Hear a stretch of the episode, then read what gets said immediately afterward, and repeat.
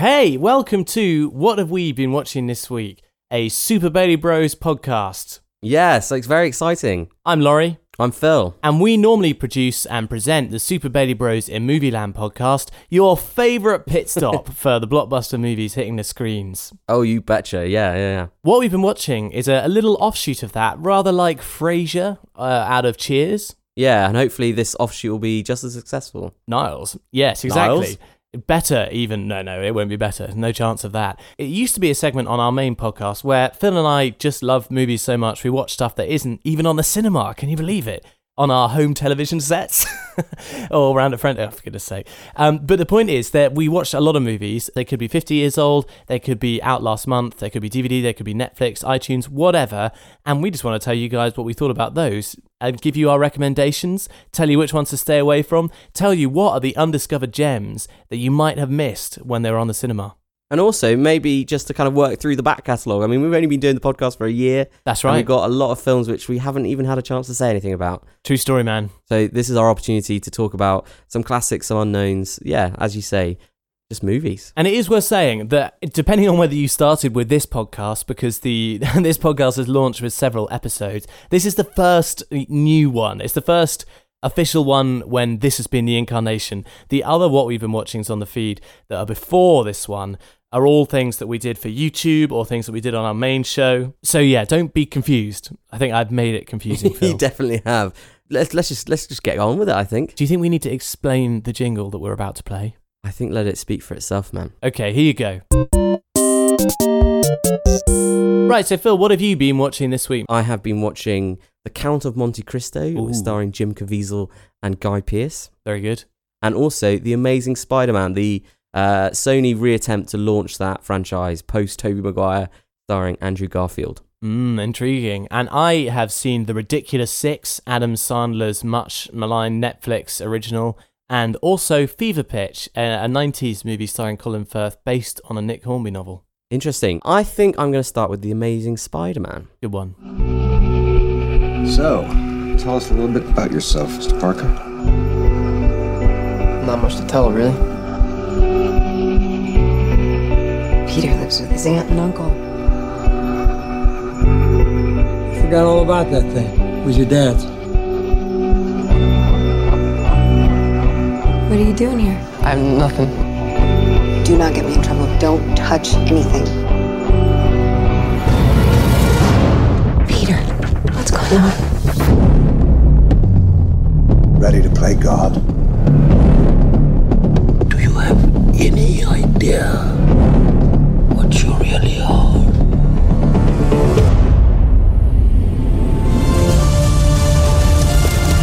We all have secrets. The ones we keep. And the ones that are kept from us. So yeah, as I was saying before, it's this is the relaunch by Sony to try and uh, repackage Spider-Man post Tobey Maguire. Tobey Maguire is very nice and friendly, a bit Mary Jane, and then Andrew Garfield comes in. He's like, "Hey, I'm hip, I'm cool. He is hey, so I got, cool in I got my big flowy hair, which is a bit like Edward Cullen, and it's just trying to be a bit too down with the kids, maybe." Do you think so? Yeah, like they've got a new sleek design for Spider-Man's costume, which has uh which just kind of looks a bit dark and a bit weird and bit creepy. try-hard. Yeah, and they've just mixed up the design. And I just think who who needs to change Spider-Man's costume? Just before you give us your review this time round, man, I mean, this came out a little while ago now. Did you like it when it first came out? I didn't think it was a great film when I watched it in the cinema, but I did have a really good time actually. And uh, upon rewatching, I I was quite surprised that, that that's what my thought was. So you're sort of doing revisionist history right now. You're going back and you're looking again. Yeah, definitely. I just don't know what I was thinking really because this film's really really bad. Is it that bad? Yeah. That's not my memory of it, I have to say. I think if you watch it again, you'll you'll have forgotten all of the really really bad bits, the kind of cringy bits, the super cheesy lining up up of cranes for Spider-Man to swing on Oh, by a, a, a supportive crane driver. Is that really the case? Yeah, that happens in the movie. Wow, I don't remember Some guy gives all. him a little salute and then gets all his crane buddies to line up so he's got a clear shot What's wrong with that, man? That's good old fashioned New York charm. We're all in this together. I mean, there's they're all in this together, and then there's just ridiculous, and this is ridiculous. And to top it all off, you've got a villain which is just weird. Who is it again in this it's movie? Rhys Ifans, if Ifans, as the lizard. As the lizard, Yeah. as Doctor Connors. Yeah, the the one armed scientist. He uses some newly discovered technology to try and regrow his arm and It's, turns lizards into a can regrow their tails, can't they? So he figures, let's do that for my arm. yeah. So he injects it into himself and becomes sort of this just kind of weird Goomba. Like it's, it's so bizarre. He has the weirdest face, and I don't really understand the creature design they've gone for. But coupled with that is it's just not very good performance. I think to the film's credit, one of the good things about the film is Andrew Garfield and Emma Stone. They're playing Gwen Stacy, not Mary Jane, but Gwen Stacy. That's truer to the comic books, isn't it? Yep. So in the comics, uh, it started out with Gwen Stacy. Uh, she was the kind of first love of Peter Parker, Mm. and they have really good chemistry. They, they they've ended up dating in real life, and you can kind of tell that they've got a sort of genuine banter and sort of playful charm. Mm. You're missing out, Martin Sheen, who does everything possible not to say with great power comes great responsibility. You stole my line, and Oh. he should have stolen that line as well because it's unbelievable how they try desperately to kind of reach that moment, and then they kind of swerve around it really clumsily. I think they're too self conscious. But I mean, what other choice did they have? I don't know. Surely just kind of accept the fact that good moments are good moments, and there's a reason why they're always there. Disagree, man. I think more than anything else, that represents Sony's desperate attempts to convince you they're not just repackaging something they've already done. It's a desperate way to say, look, we are doing something new with this franchise. We're not just trying to convince you to see a film you've already seen. I don't know.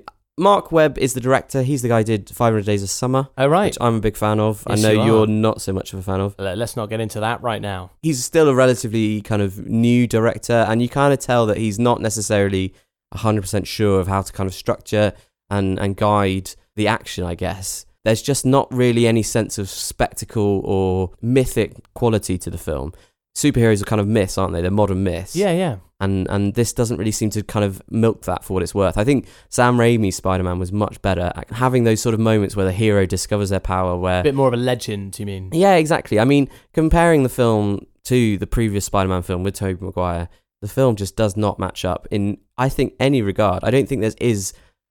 I, maybe you could say Andrew Garfield and Emma Stone kind of do something slightly better than Kirsten Dunst and Tobey Maguire, but I think even Tobey Maguire and Kirsten Dunst had something. Well, it's interesting you're saying this because I think, based on everything you're saying to me and my very limited knowledge of the Spider-Man comic books, the I think the Andrew Garfield stuff is closer to the books because if you think about it, the Peter Parker of the comic books is very fast talking and joking and quite sort of school kid cool, isn't he? And so he's not this kind of legend material in the comic books. He's just an everyday hero. You know, your what is it? Your favorite neighborhood Spider-Man, friendly neighborhood Spider-Man, your favorite. Uh, and also, he is kind of a bit of a geek, but not an uber geek. One of the things about Tobey Maguire is that he's really like a proper sort of looks like an alien. Do you know what I mean? Like the way that he comes across is just the, the school nerd, whereas Andrew Garfield is more just a bit of a geek, isn't he? But a cool geek who skateboards everywhere. I think that might be is the modern version of Spider-Man. I think that there's been numerous Is that not what the comics are like? No, I think the original comic he was just a straight up nerd. He was much more like Tobey Maguire. Really? Who,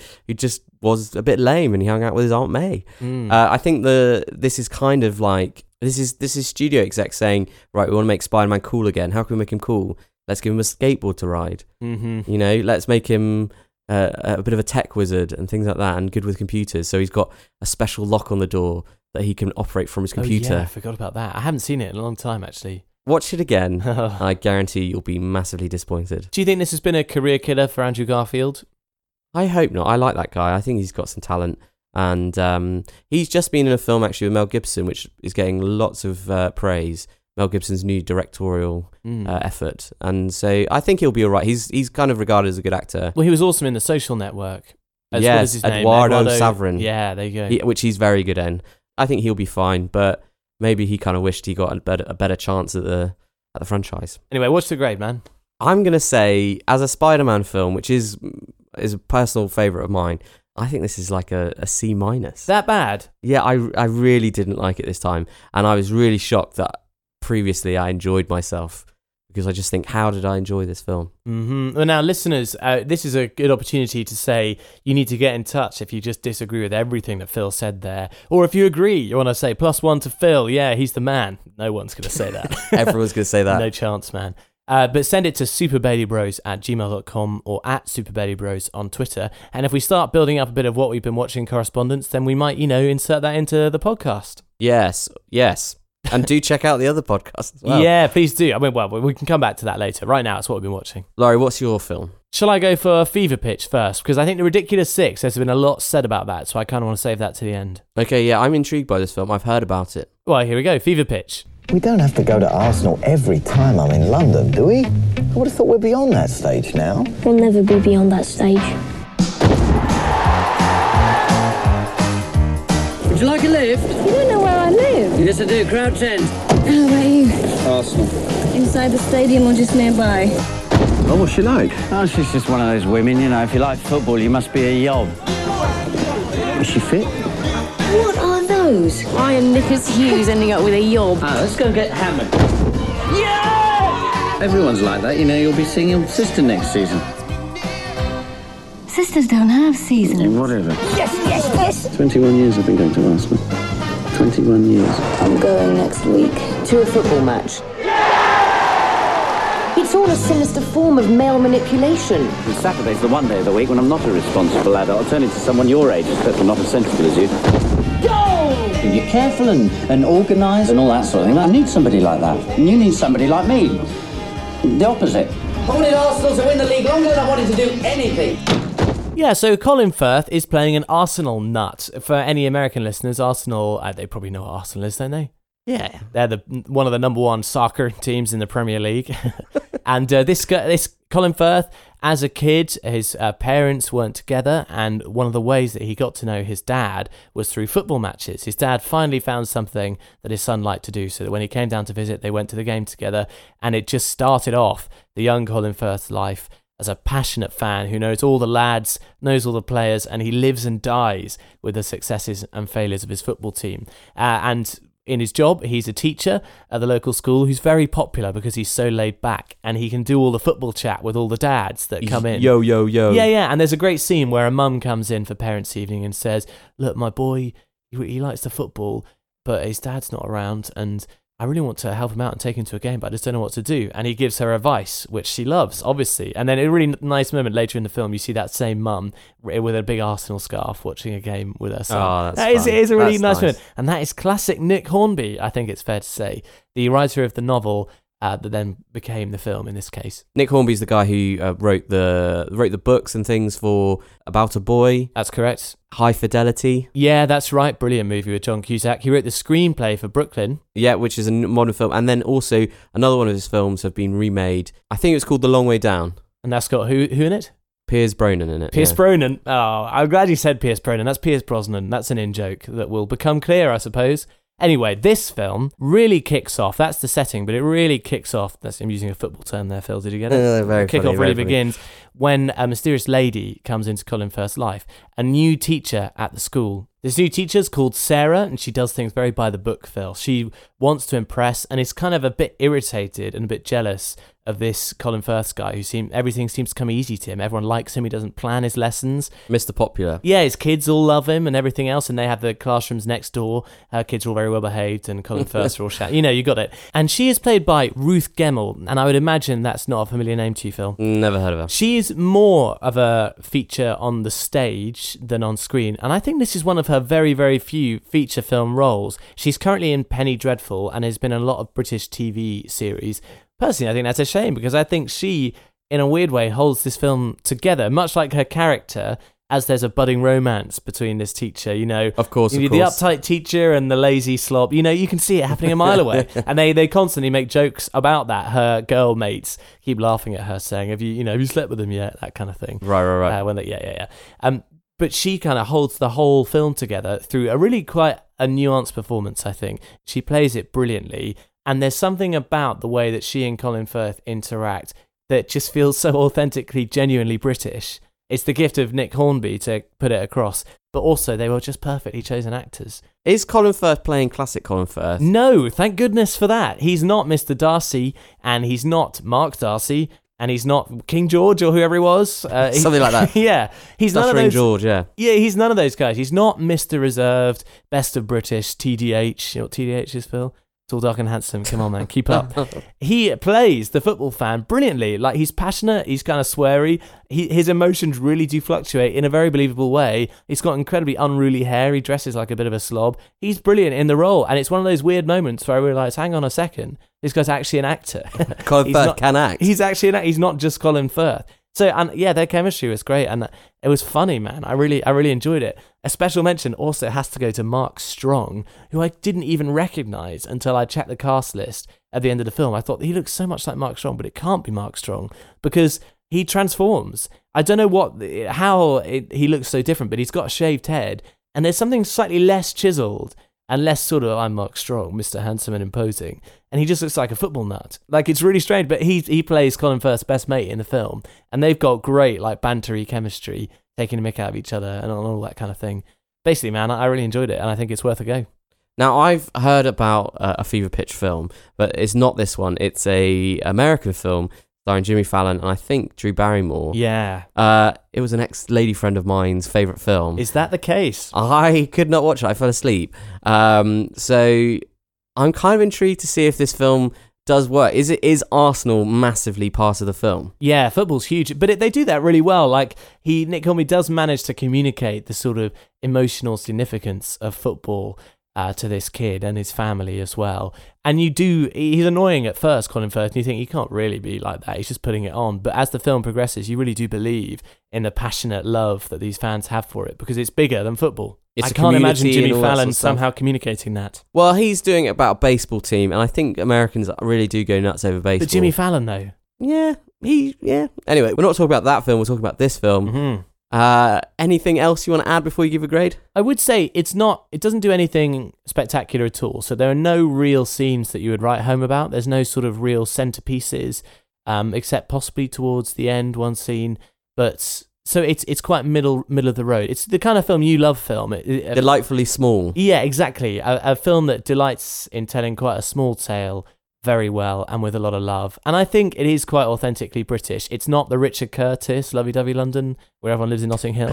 Did you coin that phrase? Lovey dovey London. I'll go for it. Yeah, I'll take good one, it. I like Trademark it. time. It's a bit. It's just, but it's not. You know, this is England or whatever it is. right. It's in Gritty, the middle. It's it's whimsical and Nick Hornby esque. So for me, it gets B plus. Okay, that's cool. I'm. You kind of sold it for me, man. Yeah, worth a watch. Okay. What's your next?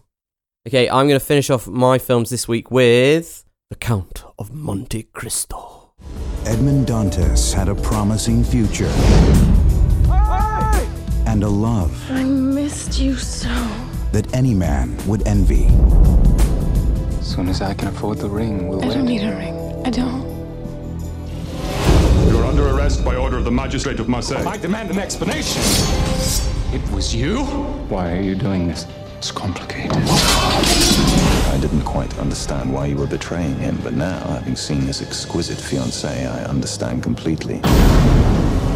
I am innocent. Inform Mercedes that Edmond Dantes has been executed. My advice take solace in the comfort of your good friend. His book of escape. In return for your help, I offer something priceless. The treasure of Monte Cristo.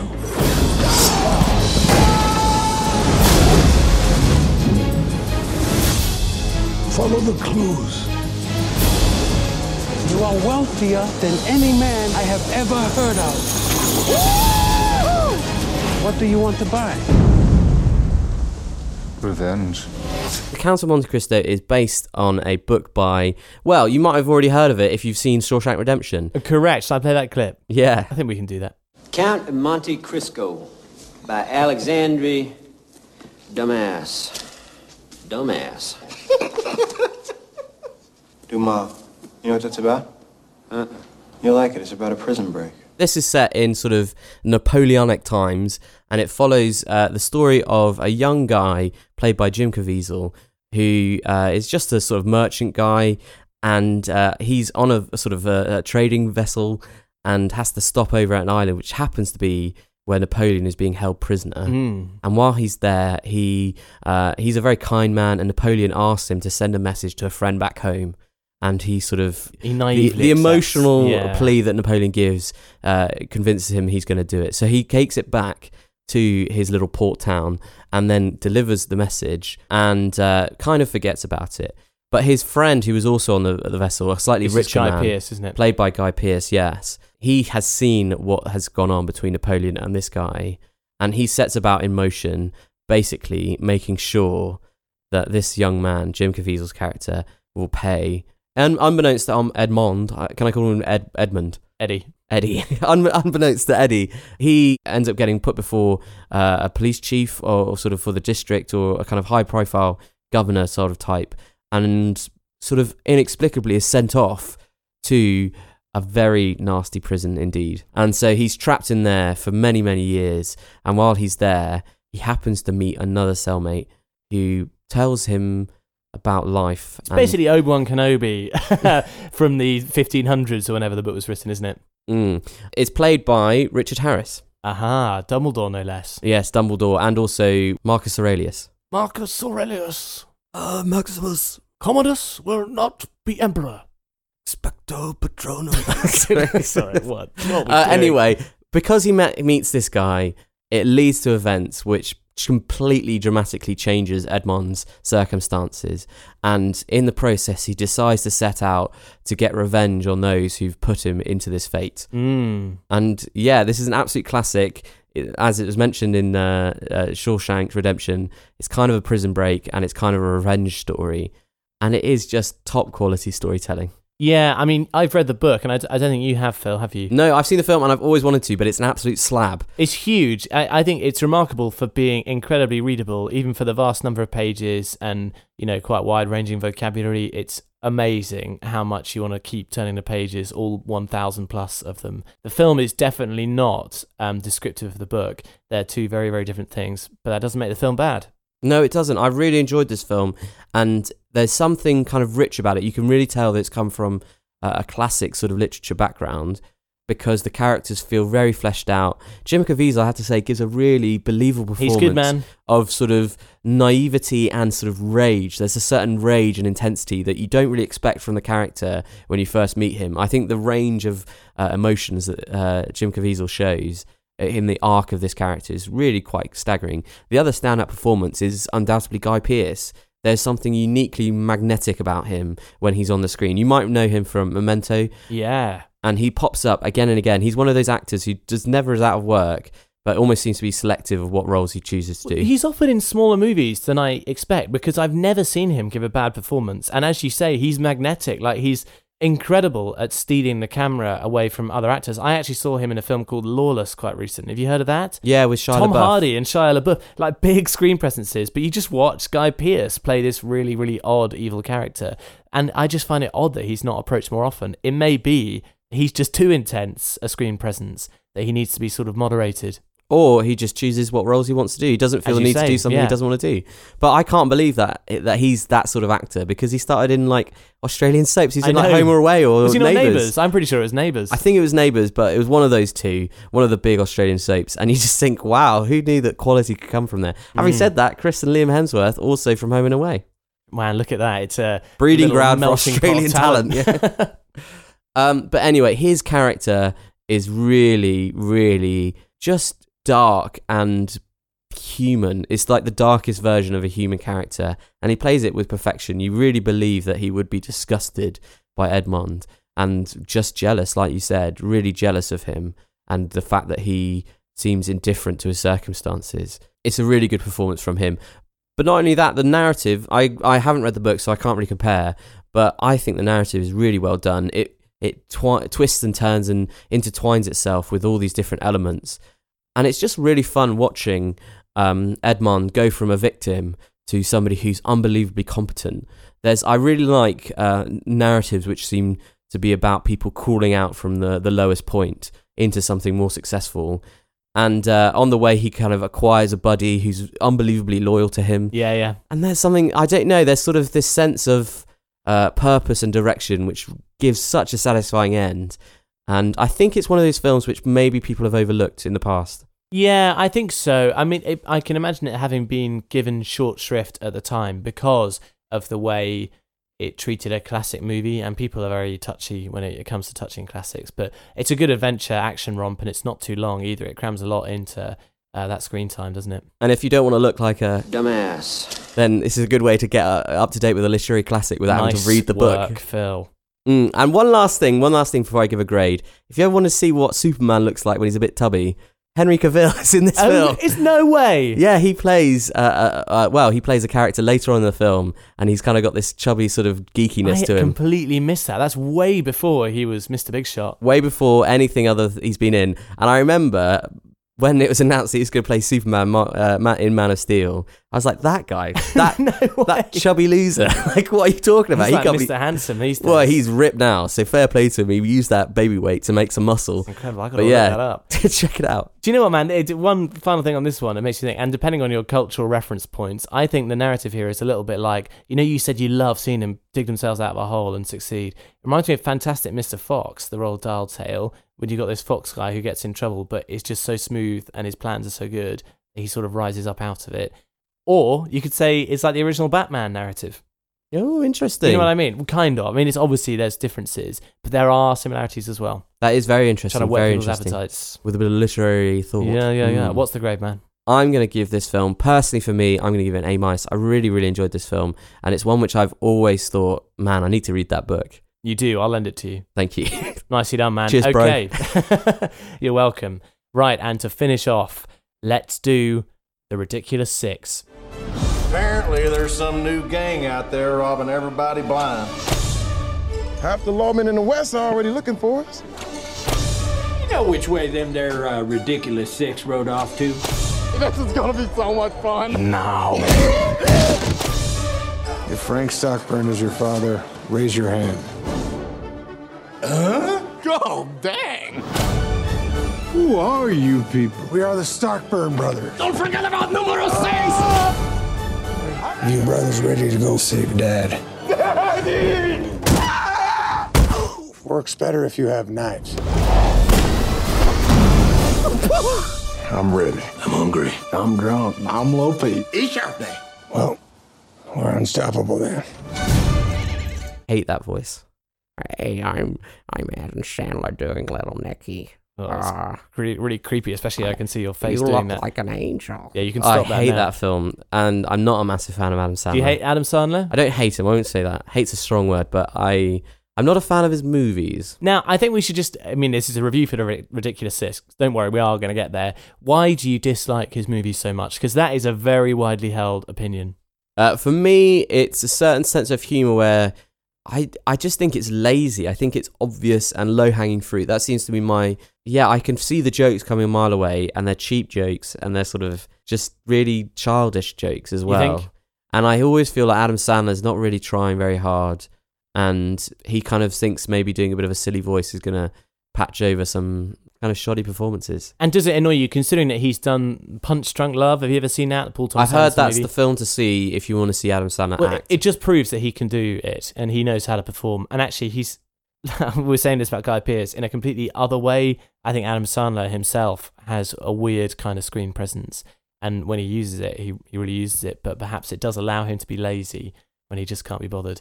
Right. Well, look, as Phil has pointed out there, I think all of those comments could be leveled at this movie. I just want to ever so slightly speak a tiny bit in its defense. Am I allowed to do that?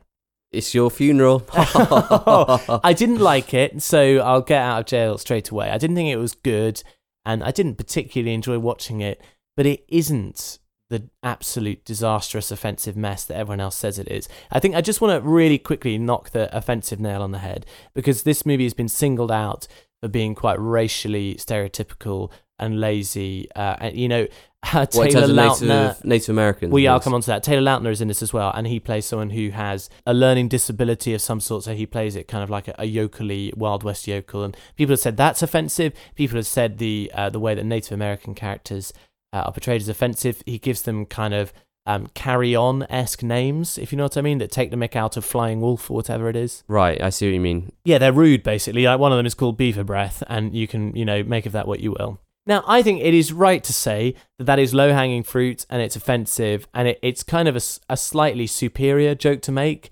Like, we're not like this, or, or we're not these people, so it's fine to laugh at them. And that's what everyone reacts to.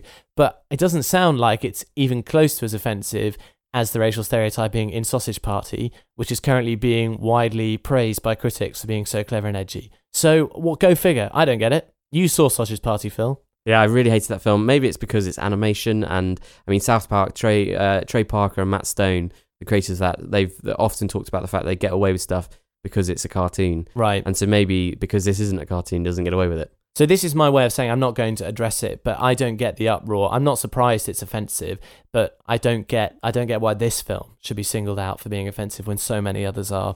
Anyway, that aside, this movie stars Adam Sandler, who plays uh, a lone wolf guy. Uh, he was born into a, a Native American tribe, and they've raised him. And he's kind of one of these superheroes. So he's got amazing knife throwing skills. He throws, shoots arrows up in the air, and then catches them in his mouth without getting hurt. Ha ha ha! Good joke. And his dad turns up, played by Nick Nolte of all people. Oh, really? And his dad says uh, he's, uh, I think, unwell, and he has to raise a certain amount of money to pay off his debts. And he gets taken captive by a band of criminals um, just after he's met up with his son. And he says, "Look, unless you can pay the money, then your dad's going to die. So then Adam Sandler starts out on a journey to get the money to save his dad. And along the way, he happens to meet his five brothers, all from same dad, different mothers. And that Right. obviously, yeah, comic potential obviously ensues because you can make a joke about the way they're all different based on who their mother was. You've got Taylor Lautner, is one of the brothers. And all credit to the guy in one way, he is as far away from Jacob the Hunky Werewolf as you'll ever see him. Mm. Uh, kind of funny, but like I said earlier on, a bit worryingly so. You, you can't tell whether it's on the right side of the line or not. There's also Terry Crews, is one of the brothers. Oh yeah, from Brooklyn Nine Nine. Correct, yeah. George Garcia, who was in Lost, I think, at one point. Uh, Jorge. You- Correct, yeah. Uh, and then Rob Schneider, who plays a Mexican. He's always in Adam Sandler films. Yeah, yeah, and Luke Wilson turns up later on as well. So a really odd bunch of guys. There's also uh, another sort of criminal gang who play sort of second fiddle to all the action and keep on getting in the way, led by Will Forte, who was MacGruber. Oh yeah, yeah. And Steve Zahn also joins in uh, their gang at one point as well. And th- their gang is the Left Eye Gang, and because they've all gouged out their right eyes and wear patches over their right eyes. And Steve Zahn joins. The problem with Steve Zahn, and again, is this offensive? T- I think it probably is. Personally, uh, Steve Zahn's left eye uh, is lazy, so he can't really see out of it properly, but his right eye is fine. But he wants to join the gang, so there's a scene in which they say, "Well, it's the left eye gang, so the good eye's got to go." And there's an awful scene where that happens. Oh. I'm not going to tell you that I didn't laugh though, Phil, because it's it's a fun- it was kind of funny in an awful sort of way. Right. Okay.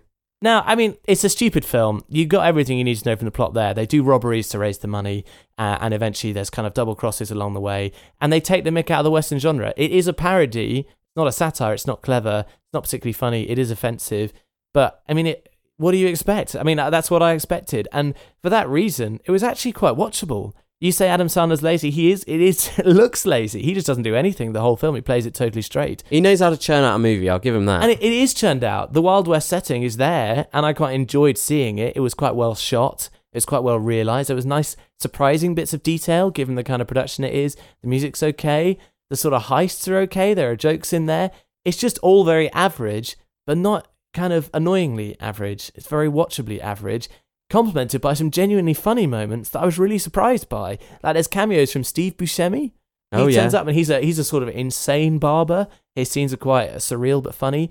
Harvey Keitel is in it, uh, playing a guy who's got a gripe with them, and their encounter with him leads to, uh, well, I don't know quite how to describe it, but you know, a headless chicken will flap around, right? In this case, a headless gunslinger will shoot blindly. Oh no. And again, like it's really tasteless, but I can't tell you that I didn't laugh because I did. It was funny and it was really weird. And for all the ways you want to say it's lazy, I have never seen that in a film. Have you? no. I. Okay. Yeah, Right. you're getting my point. And uh, one more as well. And some people say this is really bad. Um, David Spade turns up, another Adam Sandler favorite, Staple. Yep. and he plays General Custer. Right. And he uh, is accompanied by Mark Twain, who's played by Vanilla Ice. And they they join a rich businessman to play a very high stakes poker game where they're later joined by Wyatt Earp as well. But Vanilla Ice plays Mark Twain as like a rapper.